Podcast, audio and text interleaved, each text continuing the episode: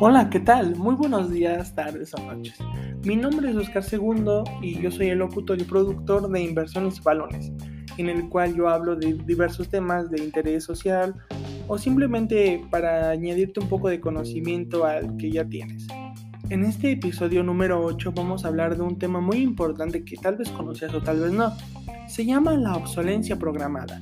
Ok, sin más preámbulo, vamos a dar inicio a este nuevo tema. Para empezar, vamos a definir qué es la obsolencia programada. Ok, la obsolencia programada va a ser la determinación o programación del fin de la vida útil de un producto, de modo que tras un periodo de tiempo calculado de antemano por el fabricante, claro, o por la empresa, durante la fase de diseño del mismo, este se torna obsoleto, no funcional, inútil o inservible, por diversos procedimientos, por ejemplo, por la falta de repuestos, induciendo a los consumidores a la compra de un producto nuevo que lo sustituya.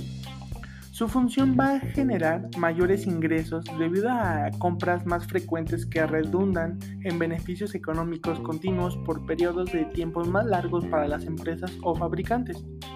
El objetivo de la obsolencia no es crear productos de calidad, sino exclusivamente el lucro económico, no teniéndose en cuenta las necesidades de los consumidores ni las repercusiones medioambientales en la producción y mucho menos de las consecuencias que se generan desde el punto de vista de la acumulación de residuos y la contaminación que conlleva.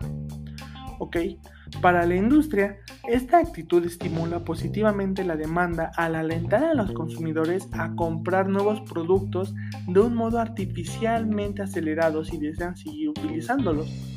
La obsolencia programada se utiliza en gran diversidad de productos.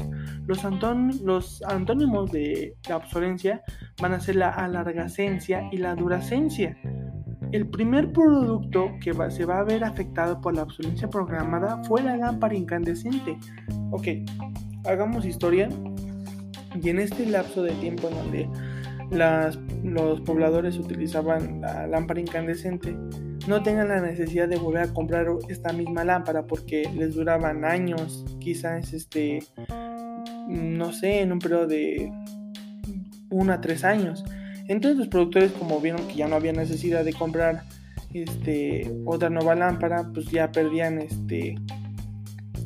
ventas, la producción bajaba a un nivel crítico y realmente no tenían dinero.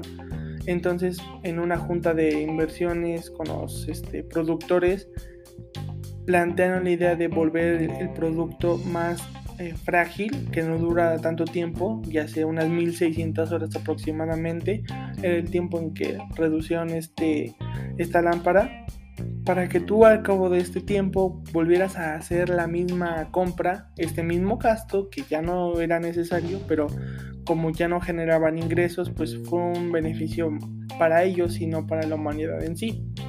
Ok, un ejemplo más actual, porque me estoy yendo demasiado atrás, es con tu teléfono celular.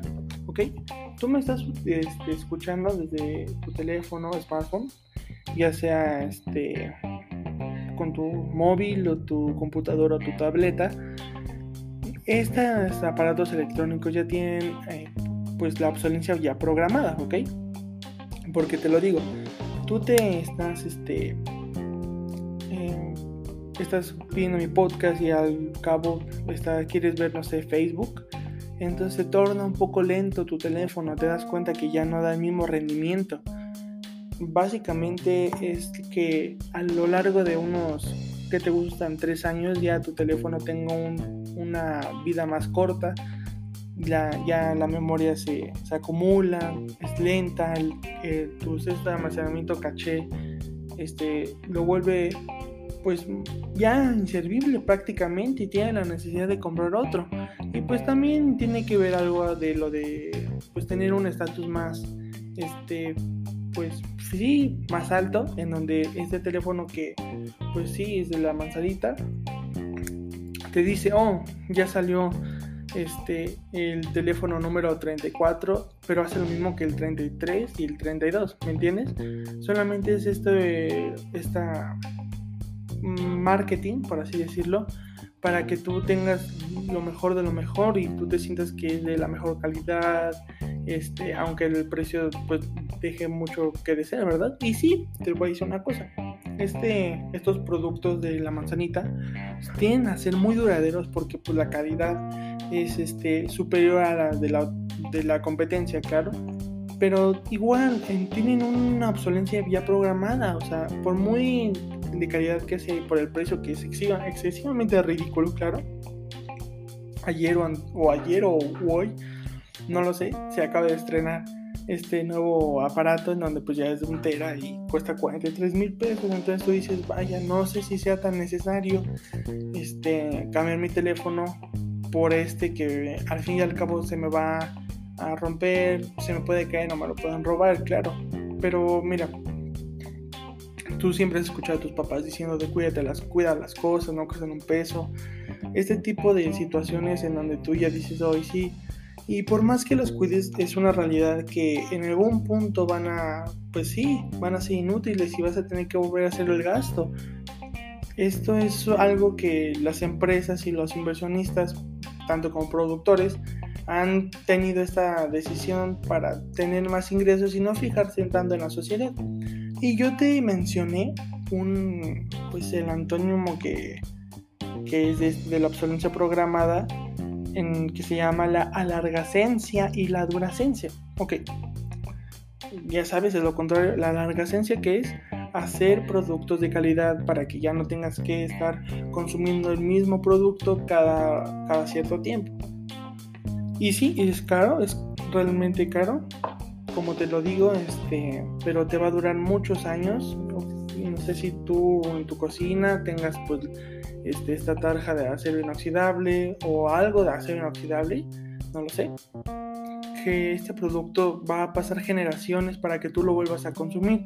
Y este tipo de situaciones hace que el consumidor se vaya más a este tipo de productos que son durables, más durables, eso quiero decir, que los que no tienen tanta durabilidad y están a un bajo costo, porque ellos ya no quieren volver a hacer esta inversión de volver a comprar este mismo producto al cabo de unos 3 años. Sin embargo, cuando tú te vas por un producto que tiene la alargacencia o este tipo de duracencia, aunque se te salga un poco más caro y te duela gastar un poco más en este producto, ya no vas a tener la necesidad al cabo de unos, no sé, estoy exagerando, unos 15 años tal vez, en este producto que te digo que es de una tarja de acero inoxidable. Es un buen producto, digo, no sé, algunos tienen la fortuna de tenerlos, pero en cambio es un tema que vivimos día con día y debemos de aprender a sobrellevarlo. Y sí, hazle caso a tus papás o no sé, tus tíos, abuelos, que tengan que las cosas se deben de cuidar. Y sí, realmente se deben de cuidar, aunque yo te estoy diciendo que va a llegar un punto en donde ya no va a funcionar, pues para qué lo quieres que su vida útil acabe más de lo que tenía estimado, ¿me explico? Entonces, yo solo quiero dejar en claro muy bien este punto, y creo que este tema es de suma importancia porque es lo que estamos viviendo hoy en día, más con esta pandemia, que necesitamos más resguardar nuestras cosas, tenerle mantenimiento a nuestras computadoras, por los que tomamos clases en línea, los teléfonos, porque esta es nuestra herramienta de trabajo más útil que tenemos. Todas aquellas cosas tenemos que darle su debido mantenimiento y cuidado. Este fue el episodio de la obsolencia programada. Espero que te haya parecido bastante interesante, así como útil para poder utilizarlo en tu vida cotidiana. Y realmente gracias de todo corazón por tomarte el tiempo de escucharme. Y me voy a despedir, claro que sí, con mucho afecto por parte de ustedes. Mi nombre es Oscar Segundo y espero que tengas una linda tarde y tengas un excelente inicio de semana, aunque ya sea martes. Okay.